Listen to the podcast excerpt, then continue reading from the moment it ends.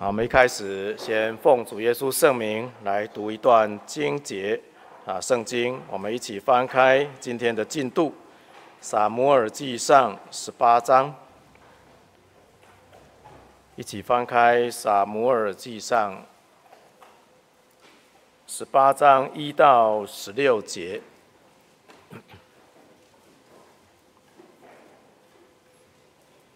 好，第一节预备开始。大卫对扫罗说完了话，约拿单的心与大卫的心深相契合。约拿单爱大卫，如同爱自己的性命。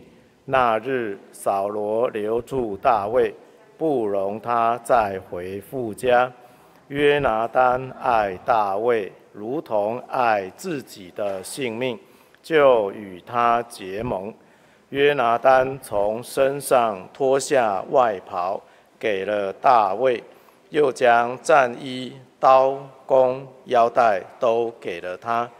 扫罗无论差遣大卫往何处去，他都做事精明。扫罗就立他做战士长，众百姓和扫罗的臣仆无不喜悦。大卫打死了那非利士人，同众人回来的时候，妇女们从以色列各城里出来，欢欢喜喜打鼓集庆，歌唱跳舞迎接扫罗王。众妇女舞蹈唱和，说：扫罗杀死千千，大卫杀死万万。扫罗甚发怒，不喜悦这话，就说：将万万归大卫，千千归我，只剩下王位没有给他了。从这日起，扫罗就怒视大卫。次日，从神那里来的恶魔大大降在扫罗身上。他就在家中胡言乱语，大卫照常弹琴，扫罗手里拿着枪。扫罗把枪一抡，心里说：“我要将大卫刺透，钉在墙上。”大卫躲避他两次。扫罗惧怕大卫，因为耶和华离开自己。与大卫同在，所以扫罗使大卫离开自己，立他为千夫长，他就领兵出入。大卫做事无不精明，耶华也与他同在。扫罗见大卫做事精明，就甚怕他。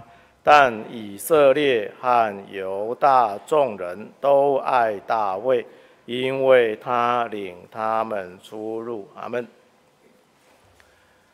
好，啊，感谢神啊！今天早上啊，接下来就是我们的安息日聚会。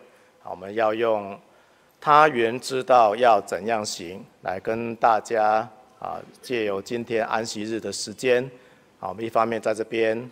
啊，歇下一个礼拜的辛劳，啊，我们也要在这边来从神的话语来得到思想跟造就。那我们先翻开圣经，《约翰福音》六章六节。啊，《约翰福音》第六章第六节，《约翰福音》第六章第六节。他说这话是要试验菲力，他自己原知道要怎样行。阿门。啊，我们在新的一年开始，我们都有很多的期待，我们也希望今年比去年更好。啊，但是我们有没有所依据可以更好的方向？那我们今天就用一整天的时间来做思考。啊，我们怎么样在信心上更加的长进？为什么我能够相信得下去？啊，就是因为其中有一件事情，就因为这句话，耶稣说，因为这边这个作者约翰啊，他知道啊，耶稣他原知道要怎样行。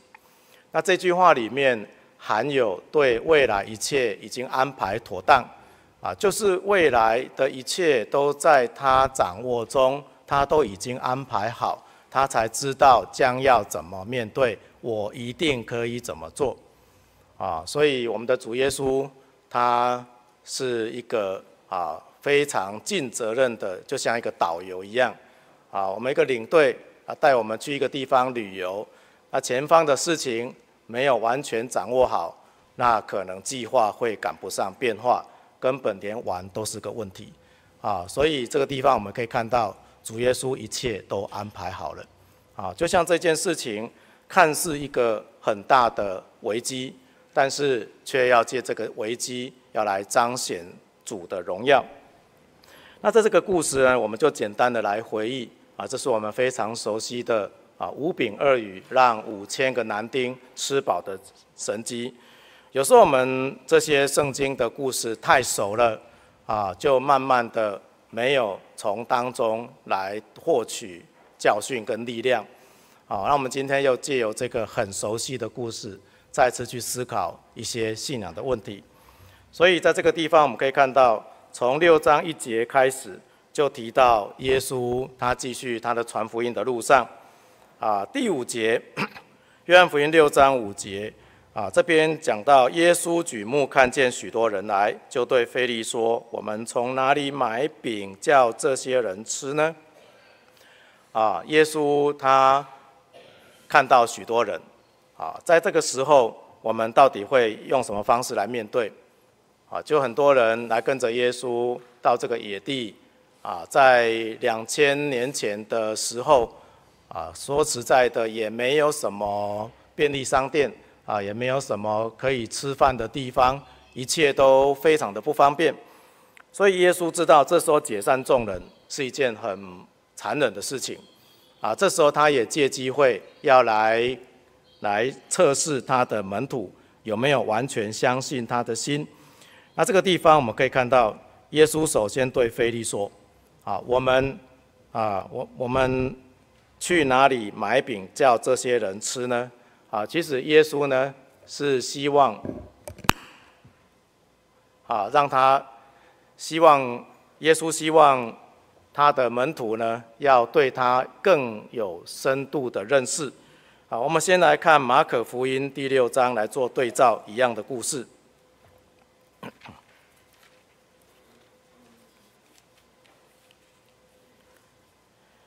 马可福音六章三十七节，啊，马可福音六章三十七节，啊，这边耶稣回答说：“你们给他们吃吧。”门徒说：“我们可以去买二十两银子的饼给他们吃吗？”耶稣说：“你们有多少饼？可以去看看。”啊，我们先看到这边，啊，这个时候二十两银子到底有多少钱？啊？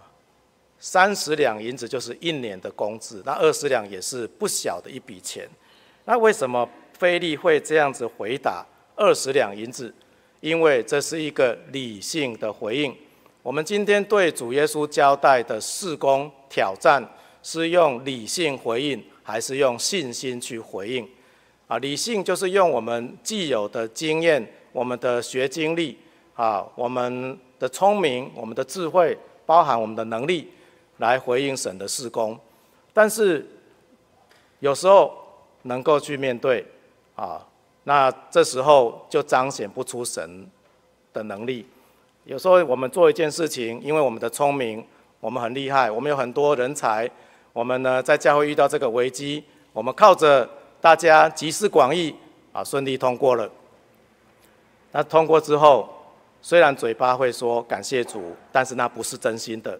啊，因为我们会觉得，嗯，我还蛮厉害的，啊，在潜意识当中会无法归荣耀给神，所以主耶稣有时候会给我们一些超级困难的任务，超越我们的能力，我们会觉得主啊，这这个工作太复杂太难了吧，不可能的事情，啊，主耶稣一定会笑一笑，就说想办法啊，其实主耶稣他原知道要怎么行。好，所以就像一个父亲给孩子一些超级任务，有时候呢会让他是有能力完成的，那是在促进亲子的感情；但是有时候会给他一些很困难的任务，其实目的是要他孩子你要懂得回来找我，啊，就是要回来找我，因为我早就处理好了，我只是要看看你对我这个爸爸有没有信心。所以这时候神给的超级任务。当然，菲利很聪明。其实菲利也是一个忠心的门徒，啊，也很像我们今天很多人在教会里面很认真做工。我们有很越越来越多很好的学经历，啊，我们马上可以计算五千人，啊，加还加男女生还有小孩，大概一万人，估算一下啊，二十两银子。但是呢，二十两银子够吗？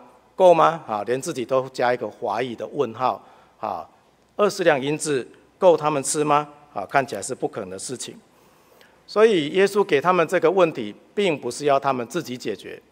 啊，因为耶稣他原知道要怎样行。但是菲利的回答并不能满足主耶稣的要求。我们怎么知道主耶稣的要？我们没有满足主耶稣的要求。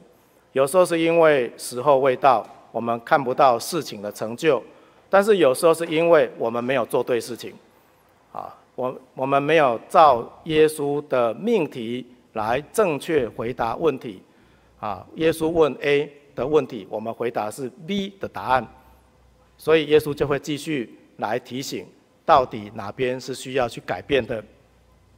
所以这个二十两银子，就像理性的思考，理性蛮好的。啊，今天我们都很重视理性，但是今天在信仰上，有时候呢，过度的理性会把神的成分滤掉，啊，会没有成神的成，因为过度的理性，就好像我今天生了一场病，我所想到的就是我要怎么找医生，啊，我要怎么用什么药，然后呢，我现在有多少钱，这边离医院有多多远，我这个病痊愈的几率有多高，啊，想到最后。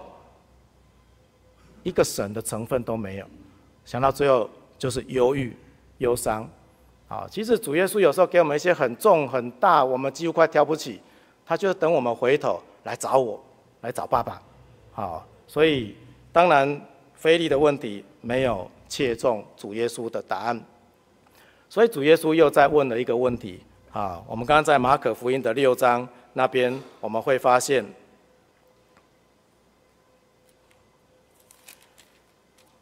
在马可福音六章的三十八节，耶稣第二个问题就问说：“你们有多少饼？”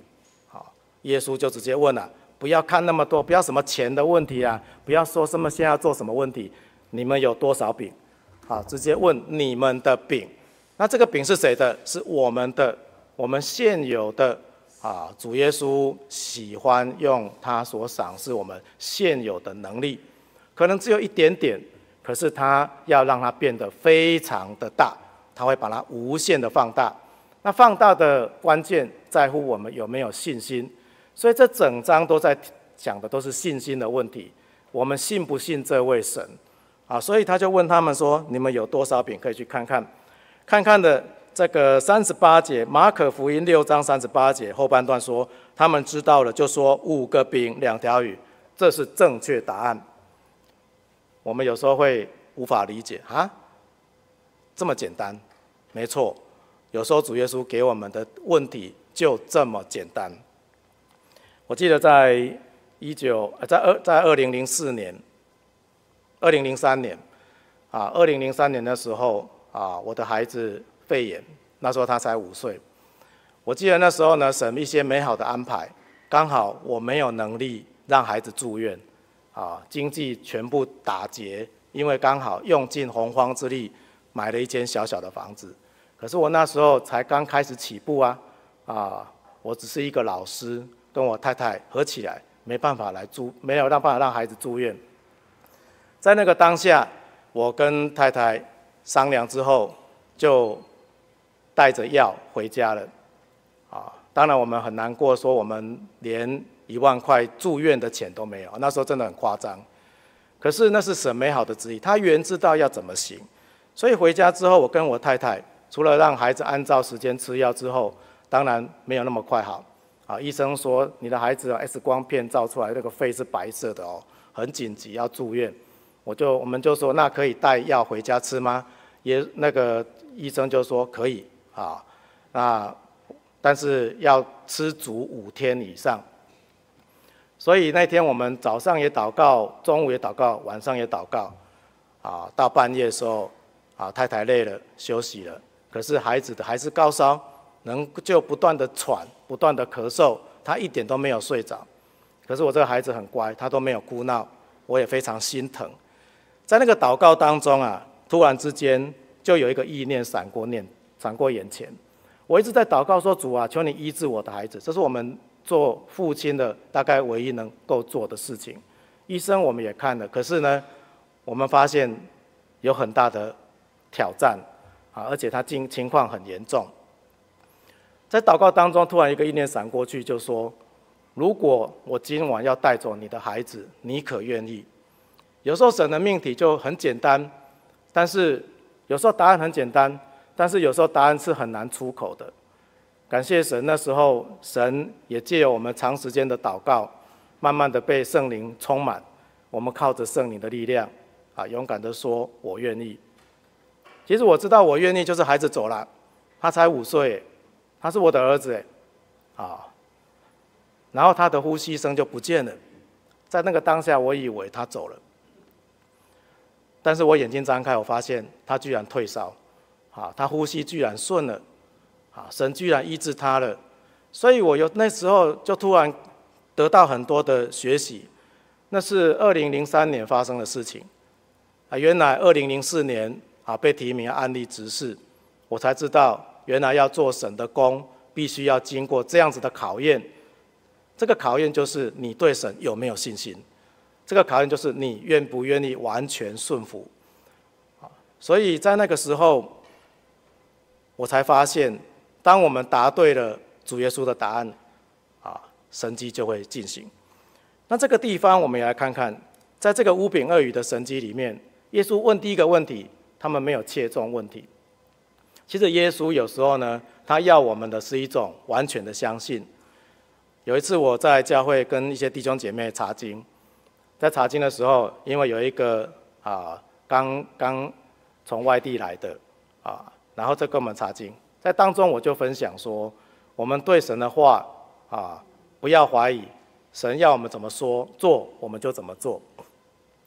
结果啊，这位弟兄呢，他马上就反驳说，真耶稣教会就是有你们这种人啊，不懂得变通，没有创意，所以呢，才会越来越弱啊。当当时候大家有点傻住哈，啊，我也就认真等他听完，听他讲完。那会后有人跟他说：“哎，你刚刚跟他讲话那个是执事哎，啊，他还跑来跟我道歉，啊，其实我那个我没有很在意哈，啊，这也是凸显我们今天很多人会不明白，我们会用理性再来再经营我们的信仰，可是真的全理性吗？理性这两个字，我有一次用圣经工具去 Google 啊，去算去去搜寻，圣经没有理性两个字哎。”但是却有悟性两个字，还非常多。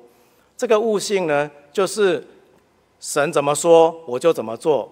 它英文翻译叫做 understanding，啊，就是明白的去认识。你怎么告诉我，我就怎么做。所以我们来看诗篇一百一十九篇。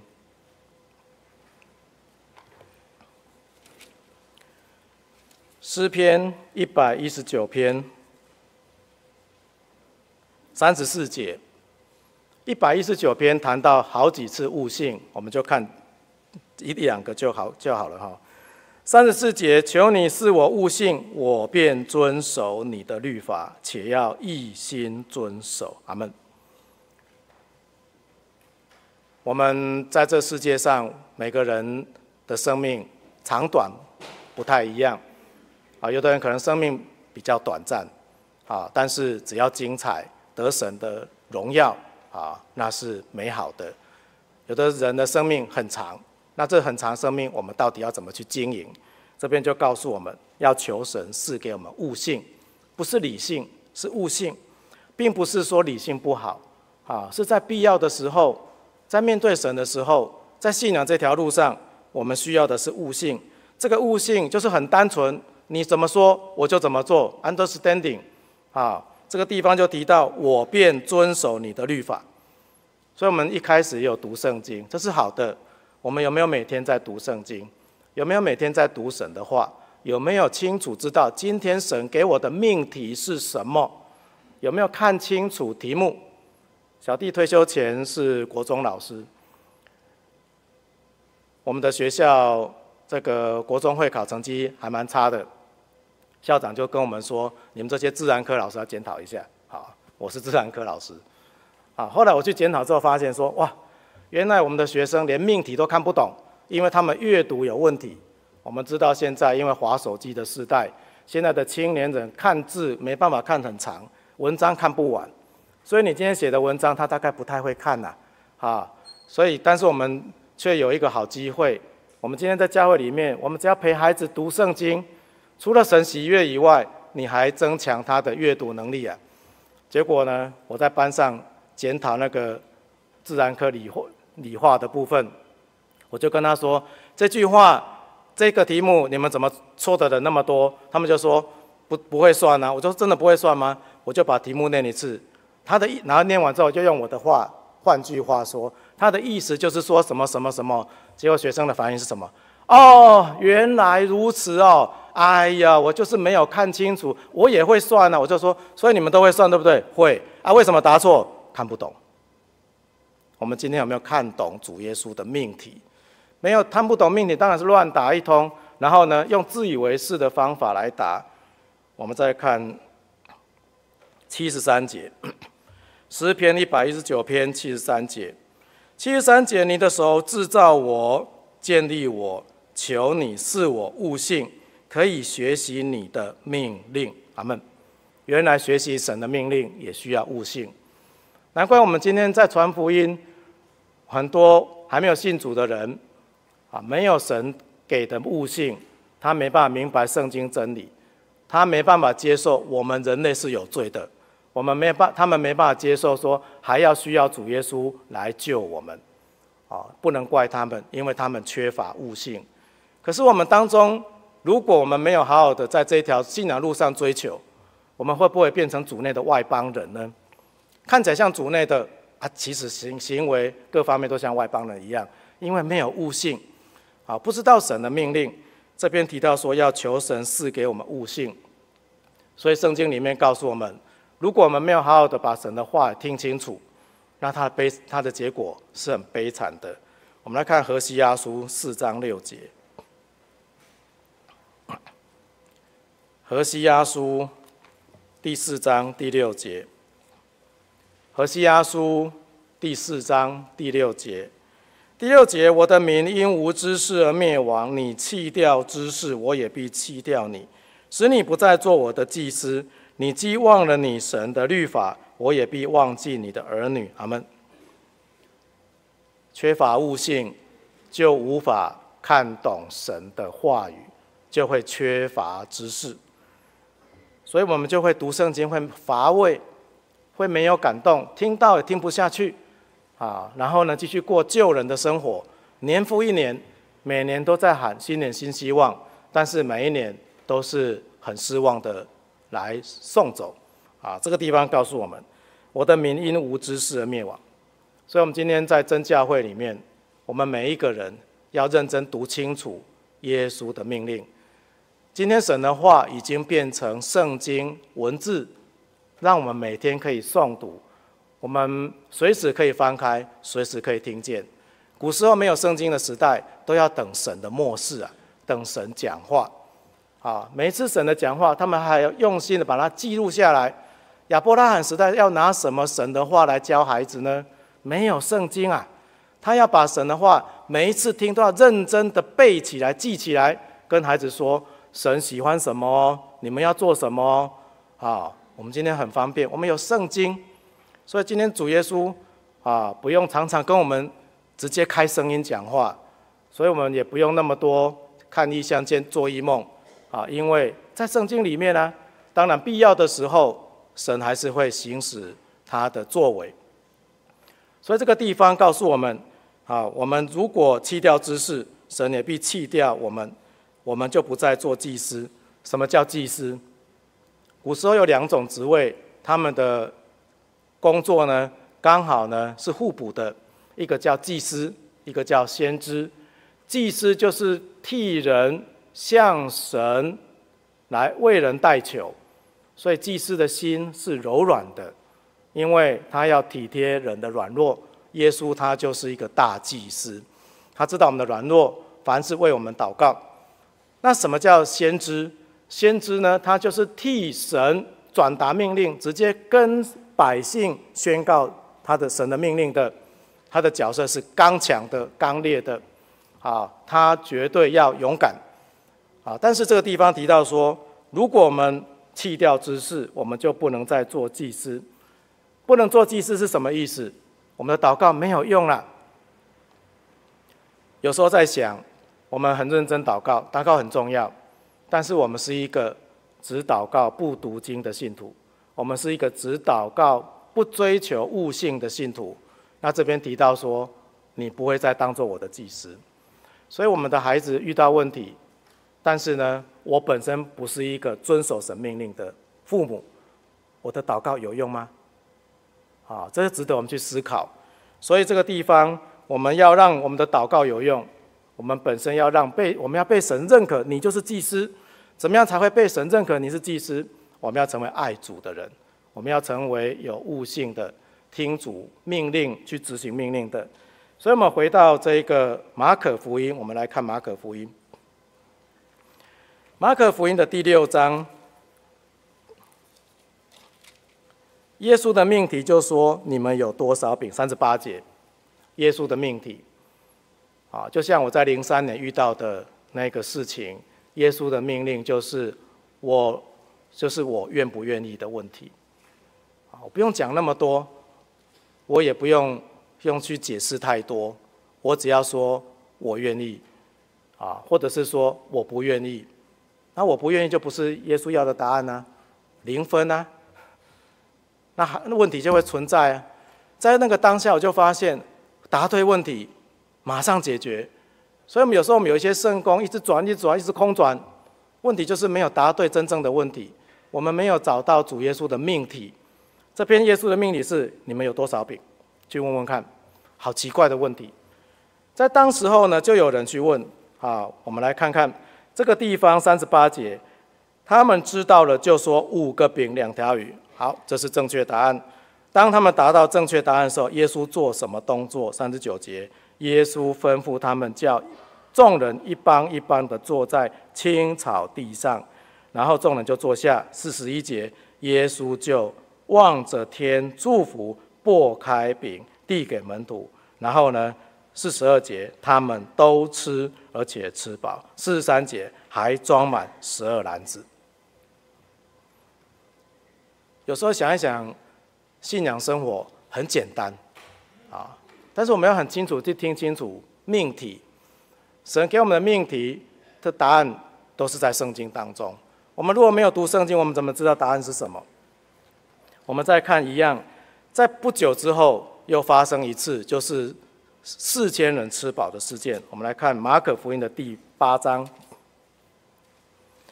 马可福音八章二节，这个地方提到说，耶稣说：“我怜悯这众人，因为他们同在我这里已经三天没有吃的了。”三节，我若打他，他他们饿着回家，就必在路上困乏。因为其中有从远处来的，啊，我们的主耶稣关怀我们的需求。这时候门徒就回答说：“啊啊，你的意思是要给他们吃饱吗？要再一次吗？”好，我们我这边圣经没有写了哦，哎，但是可能又是门徒可能心中 OS 说：“啊，再一次哦。”好，有时候我们遇到的挑战，第一次虽然答对了，可是不熟练，没关系，再练一次。熟练啊，练投篮一样，你要一直练啊，投进去，不要哦，我投进去了，所以我从此以后就会投进去，不可能啦，啊，你一定要再练到很熟悉，所以又再发生一次。可是问题是，这些门徒有没有真的学会呢？我们有时候很多见证，感谢主，但是我如果我们的见证都是被管教的，我们应该要去思考，我为什么常常被管教？我为什么同一个问题一直补考，一直补考？啊，一直考不过，要去思考这个问题在哪里。这个地方呢，啊，我们看第五节，一样，耶稣给他正确的命题。耶稣问他们说：“你们有多少饼？”问两次。好，五千人，你们有多少饼？这个地方你们有多少饼？今天主耶稣他重点是要我们看我给你了什么，我在你身上有给你什么，啊，你只要用信心献出来就好了。我们今天要献什么？献我们所拥有的五个饼两条鱼，很小很微不足道的能力，啊，那这能力几乎不能改变什么，可是呢，却是神他所喜欢的，所以。当他他，然后我们来看这个八章，八章的第五节后面，他们说七个，哎，又是答对问题，好，所以圣经里面都是必必定发生的事情，都是肯定的。我们看第六节，于是呢，他就吩咐众人坐下，就注谢了，拨开，他们又吃了，吃饱，装了七个筐子，感谢主。所以两个神机，一个是五千人，一个是四千人，啊，一个是五饼二鱼，一个是七个饼几条小鱼。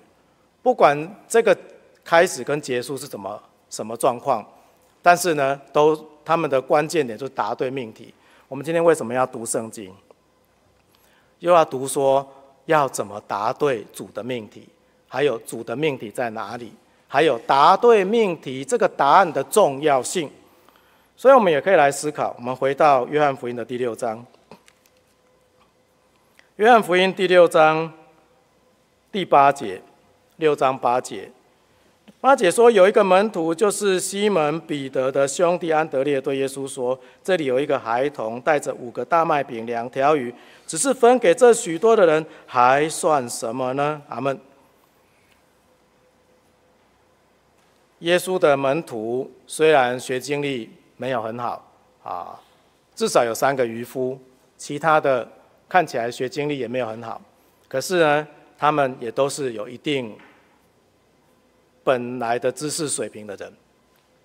我们想想看，如果我们是当时候的门徒，耶稣给我们一个题目，来，现在眼前有一万人，给他们吃饱啊。目前小弟还没有发现真耶稣教会灵恩布道会要办一万人的哈，还没有还没有印象啊。不知道国外有没有？不知道，印象没有。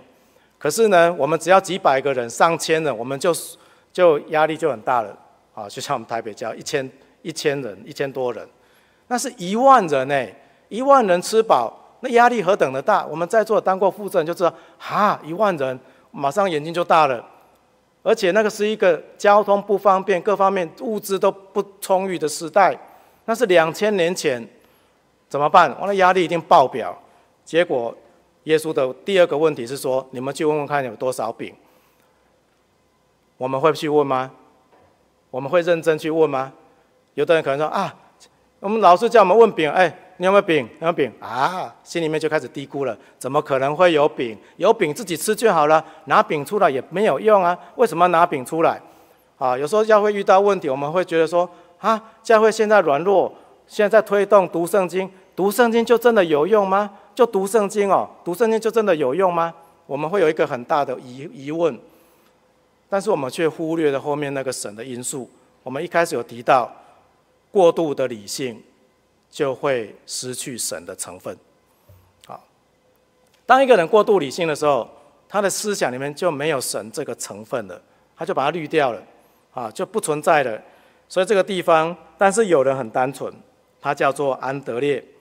安德烈就真的去问了，啊，真的就问到一个很单纯的小孩，他就拿着五饼二鱼，因为他写小孩嘛，一个孩童，啊，孩童一定不到十二岁吧，啊，不管是十二岁还是八岁，还是六岁，反正就很小，他就很单纯拿出来，说不定只有只有是妈妈带着一个三四岁的小孩啊，不知道，他就拿出来说，哎，我有五个饼，两条鱼，啊，他也不会害羞。他也不会觉得说这个东西丢脸，啊，他也不会去考虑说啊这个有什么用？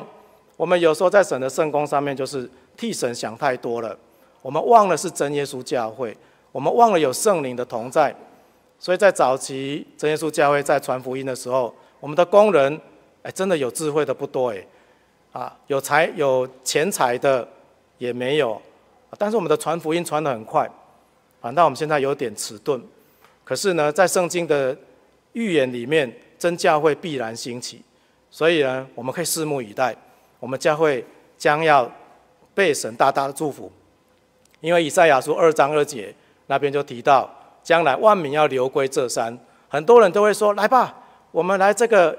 西安这个圣神的圣山，那边有神的话语啊。既然写在圣经，就必然应验。所以，我们今天是很有机，我们是一定有机会啊，教会开始朝向进步跟发展的方向。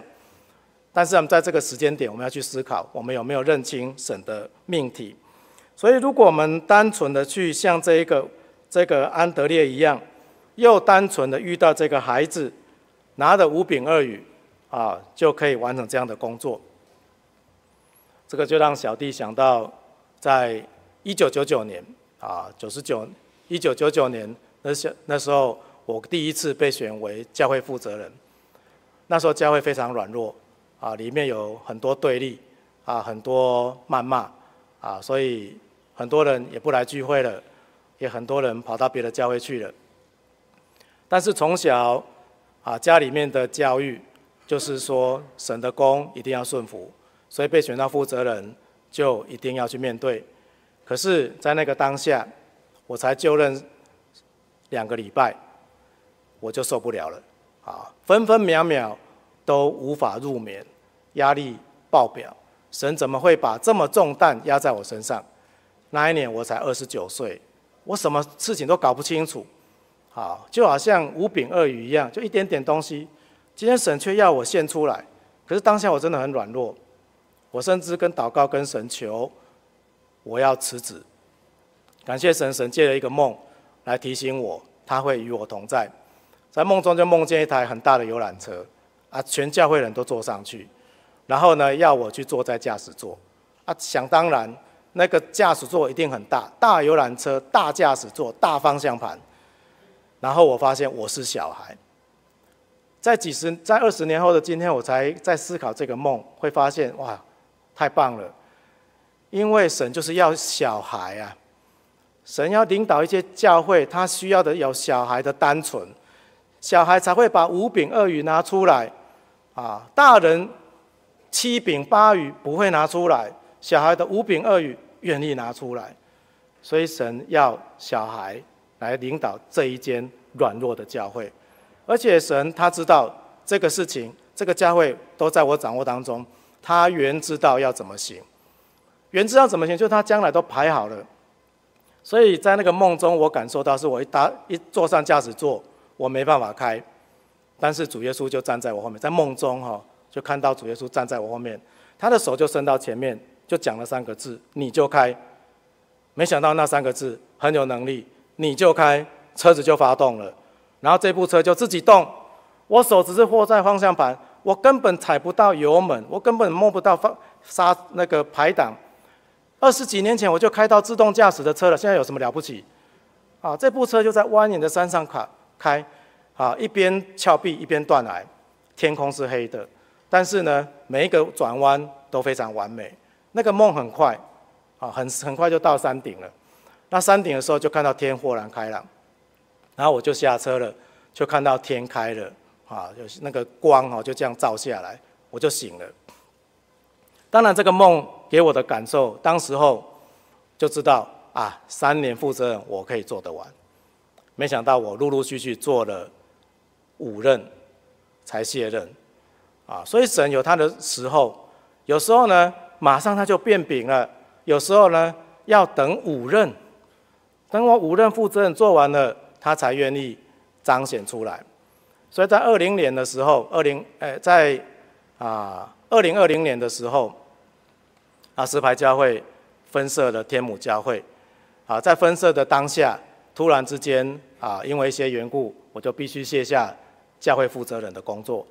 当我卸下的时候，我就想起了那个梦，在二十一年前的时候，在梦中我梦到我安然下车。而且下车的时候，不是只有下车呢，可以看到车上的人面带笑容下车，那个意思就是告诉我说：哇，这里真好玩啊！原来神带着我们去旅游啊，啊，到目的地了，大家很高兴啊。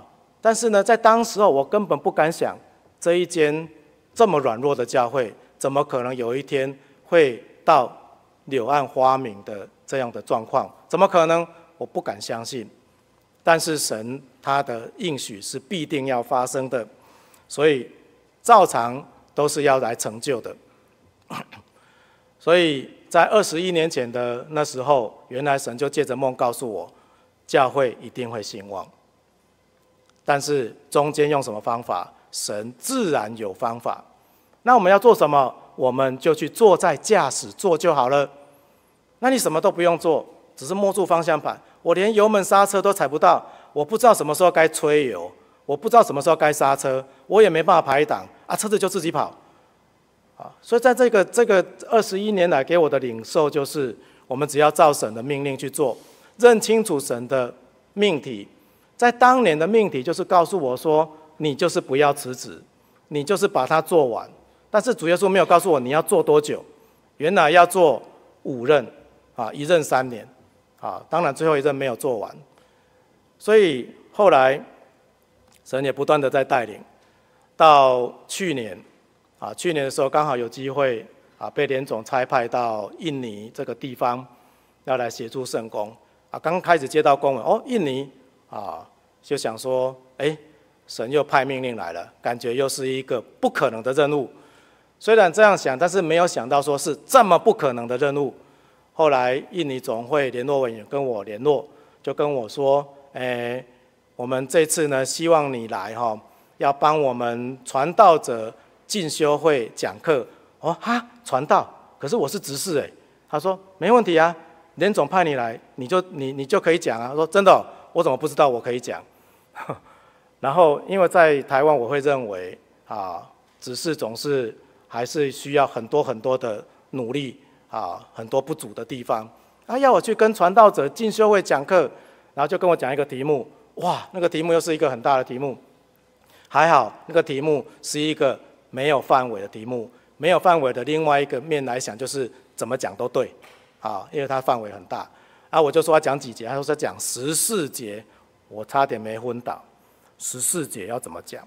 他说啊，那前面呢还会先有全国的圣职人员会议。因为印尼的圣职人员就是包含所有的负责人，所以全国负责人都要来雅加达，然后要上五节课。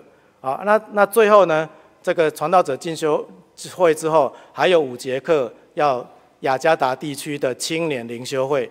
好，那青年灵修会我觉得还 OK，可是传道者进修会哇，还有一个全国圣职人员的灵修会哇，然后。我突然压力很大，我记得那时候，因为我已经在总会工作，我就问简明瑞传道，我说我行吗？他就跟我说，你怕吗？我说我不会怕啊，我这一路上走来都感受到神同在啊。他说不怕就去啊。他说我就说那我要讲什么？你可以跟神祷告啊。我就跟神祷告，我祷告了好几天，有一天有一个感动，我们来看出埃及记。第四章，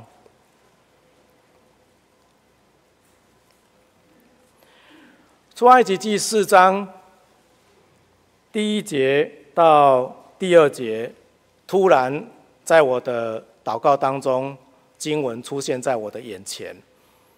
我知道主耶稣的意思。这四章一节，摩西回答说：“他们必不信我，也不听我的话，必说。”耶和华并没有向你显现。耶和华对摩西说：“你手里的是什么？”他说：“是杖。”啊，这边摩西八十岁的时候，他觉得不可能再有什么事情发生了。可是这时候神却要用他，要用他的时候，他跟神的对话，他百般的推辞，他是真的想推。啊，那这个地方神就告诉他：“你手中的是什么？”就好像对门门门徒说：“你去问问有多少饼。”这是主耶稣的命题。结果摩西有没有照这样回答？有。你手中是什么？是杖。摩西并没有说装聪明，我就说：“啊，你不要打骗啦，不要骗我啦，啊，你要问我手中是什么，对不对？啊，就就是这是杖啊，啊，能做什么？摩西没有讲很多，他就讲说是杖。当然，摩西他心里面在想什么，圣经没有提出来。可是从后面看来，他应该不认为这支杖有什么了不起。在祷告当中，我就直接问主耶稣：“主啊，对啊，是杖。那我的杖是什么？”我就直接问了。我知道要针对主耶稣的命题回答，我才能得到力量。但是我的杖是什么？突然之间就有一个感动，就让我想到。好像主耶稣在跟我说话，说：“你之前不是当过五任的教会负责人，你把你所看到的、所听到的都去讲出来。”我就啊，但是十四节课，我又在问主耶稣啊，十四节课怎么讲？好，没有下文了哦。然后我真的搭着飞机就到印尼去了，去到那边，当然语言不通啊，因为他们华语也不通，所以呢，后来好不容易才知道哦。还可以讲英语啊，OK，我就讲英语啊，但是我英语很破，但是还勉强可以沟通。后来他们听我讲，我说就跟我说，只是啊，你要不要直接讲英文啊？我说不会，英语讲到不会，英语聊天可以啊。然后所以我还是拜托他们翻译。所以呢，这个翻译呢，感谢主，印尼的翻译呢，啊，大概是我们的两倍长，所以我很顺利撑过十四节课啊。但是我讲什么？我就讲说这些年来。主耶稣在教会里面带领我们推动全教会读经，带领我们推动全教会家庭祭坛，啊，带领我们，然后在带领的过程当中，这些推动家庭祭坛，然后让信徒回流，啊，甚至在这段期间，我们找不到福音人员，因为一开始找不到福音人，后来我们也没有福音人员，后来才发现全教会都是福音人员。因为大家读完圣经之后，发现哇，不去传福音就有祸了，啊，大家就被爱激励，啊，所以在这个过程当中，发现整个教会在神的带领之下脱胎换骨。但这不是任何人的功劳，因为这个本来就是一定会发生的，啊，在一九九九年梦中已经告诉我，你可以下车，而且这辆车一定不会在原地，一定会到一个美丽的地方。那个地方天是亮的，天是开的，神是同在的，你会安然下车，所有人是欢喜接受神的恩典，所以这神早就预定好了，所以每一个教会都是这样，所以我很深信神一定会同在。但是我在印尼，我就讲这些之后，好不容易讲完了十四节，前面的五节讲完，后面的五节讲完了，后来的 Q&A 时间。他们的总负责廖长老就跟大家来用印尼话讨论，啊，啊，我旁边有一个翻译，翻译在翻译给我听的时候，我听了很感动，因为这个总负责讲了一句话说，高执事这几天跟我们分享的全教会推动读经不是新的东西，我们早就该做了，但是我们一直没有认真去做，而且做的其实很简单。而且我们也看到真的有效果，而且我们从圣经，大家都认识圣经，圣经的带领，圣经的道理就是告诉我们：我们听神的命令，照神的话去做，他就必赐福，必让我们成为大国。所以，我们今天要讨论的不是要不要做，我们要讨论的是各教会怎么做。现在开始讨论。我当时候有一个感动，就是我何德何能啊？一个小小的执事。戒慎恐惧，来到五千公里外，那五千公里哈，五千公里外的印尼雅加达，然后我们只是把我的五饼二鱼拿出来，但是主耶稣跟我说：“你手中的是什么？是杖。”，我真的就把杖拿出来了，好，然后呢，然后神就会同在，真的神就开始同在。我们再来看出埃及记的四章，当摩西真的拿着这个杖，虽然有一点。软弱，但是他至少有行动，他走出去了。我们看二十节，四章二十节，摩西就带着妻子跟两个儿子，叫他们骑上驴回埃及地去。摩西手里拿着神的杖，本来是我的杖，但是神同在会变成神的杖。本来是五饼二鱼，在耶稣的注谢变成给五千人男丁吃饱，还可以剩十二篮的饼碎。所以神的能力早就预备好在那边。我们常常都会说这个啊，四两拨千斤啊，就是一个杠杆原理。那四两怎么拨千斤？四两跟千斤本来就没有一样重，而且四两跟千斤差很多诶。为什么四两可以拨千斤？中间就是有一些机械构造，让你的四两小小能力能够举起很重的一千公斤。今天我们神也给我们预备啊，就像一个预备一个很棒的杠杆一样哈。主耶稣早就把他的能力预备好在那边，就等你一句话：你们有多少饼？你就把五饼二鱼放在秤盘上就好了。你就把那七个饼几条鱼放在秤盘上，你就把你的账放在秤盘上。神再来就是神的事情，他原知道要怎么行。结果在今年九月二十二号，怀着忐忑不安的心飞到印尼，完成这件工作。当然出国也很辛苦哈，啊，中间也生病。啊，发现我们我们要为这些在国外传道工人祷告啊！真的去尝试过就知道很辛苦啊！真的生病啊，这躺在床上一天都不能起床。但是回来之后呢，心中暖暖的。尤其呢，十月八号回国，到十一月一号的时候，他们的联络处的人赖给我，跟我说，只是我们现在印尼总会这边联席会通过。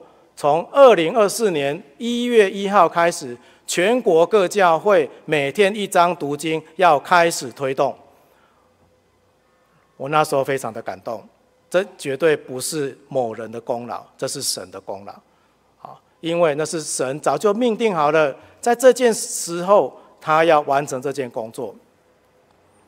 其实老实说，同样的在推认真每天读圣经的工作。但是去印尼跟在台湾感觉不一样。我们台湾在推，有一定的难度啊，我们有很多的阻力。可是印尼那边好单纯哦，啊，突然之间就动了。所以我临走的时候啊，跟这个总负责廖长老开了一个玩笑。我说那时候还没有说要推动哈，我只是觉得那个态势，因为后来。后面的一个礼拜是到中爪哇的地方去访问，后来总共走了十三间教会，这十三间教会让我看到说，哎，你们都在推读经哎，啊，你们本来就在推读经，为什么找我来讲讲课？他们就说，只是不是你那天讲我们才开始推的，你有没有看到我们都是创世纪？哎，对，啊，都是创世纪，啊，我心里面也是要祝福他们，希望他们能够出埃及哈，要坚持下去。可是，在那个当下，我发现。我好像看到很多小朋友一样，耶稣说进天国，人若没有回到小朋友的状态，断不能进神的国。我们有时候呢，回不了小孩，所以呢，我们今天在驾驶神给我们的这一台车的时候，在领导这个圣工的时候，我们是以大人的姿势在领导。主耶稣说：变小孩，你不变小孩，我不与你同在。当我们变小孩，我们单纯了。我们就像主耶稣要进城的时候，啊，他要的是那个小驴驹，是还在吃奶的，旁边有母驴的，而且呢没有经验，从来没有被骑过的，也什么都不会，因为这时候最听话，因为这时候他用的是悟性来面对神的工。当我听到这样工在推动的时候，心中就有一种感动，所以我在跟那个廖长老开玩笑说，好，我们台。印总如果这样持续努力下去，坚持下去，真的把它读读完，啊，很快印总就超越台总了哈。啊，他就笑一笑，他说怎么可能哈？他没有讲怎么可能了哈，但是他在我的感受是，今天从联总那边可以看到，全世界都以台湾为标杆，但是我们真的是标杆吗？我们真的有每天都在读圣经吗？我们真的用悟性，用很单纯的心。在面对神的工吗？我们在做神的工，真的每一件事都可圈可点吗？啊，我们对神有没有这样的信心？最后，我们来看这个希伯来书十一章。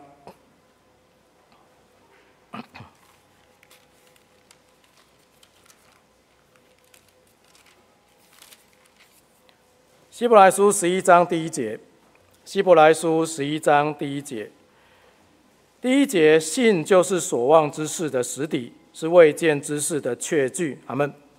啊，以前读到这句话，觉得嗯，什么意思啊？信就是所望之事的实底，未见之事的确据。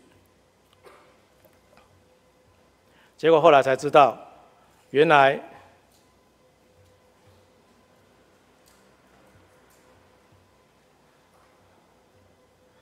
原来这个信，这个是用希波希腊文写的哈，希腊文的信呢叫做 pistis。Pistis 不是说我心相信了，他们不是心灵层次。希腊文的信是带着行动的，没有行动不算信。你相信我，那你绝对会照我的话去做。所以这边信是所望之事的实底，实底就是真实存在的东西，而且是未见之事的确据，确据是真实存在的东西。所以我们今天面对他原知道怎么行。我们该有的信心是什么？我们要照神的命令去做，啊，神要我们怎么做，我们就怎么做。圣经怎么写，我们就怎么写。信就是所望之事的实底。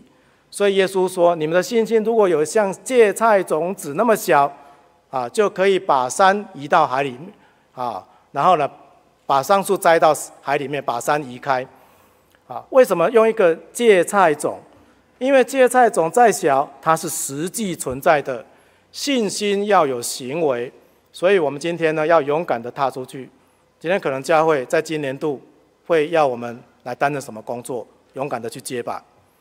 今天我们看到圣经要我们去爱人，我们就勇敢地去爱；要我们认真聚会，勇敢的认真聚会；要有行动表现，啊，守安息日，啊，十一奉献。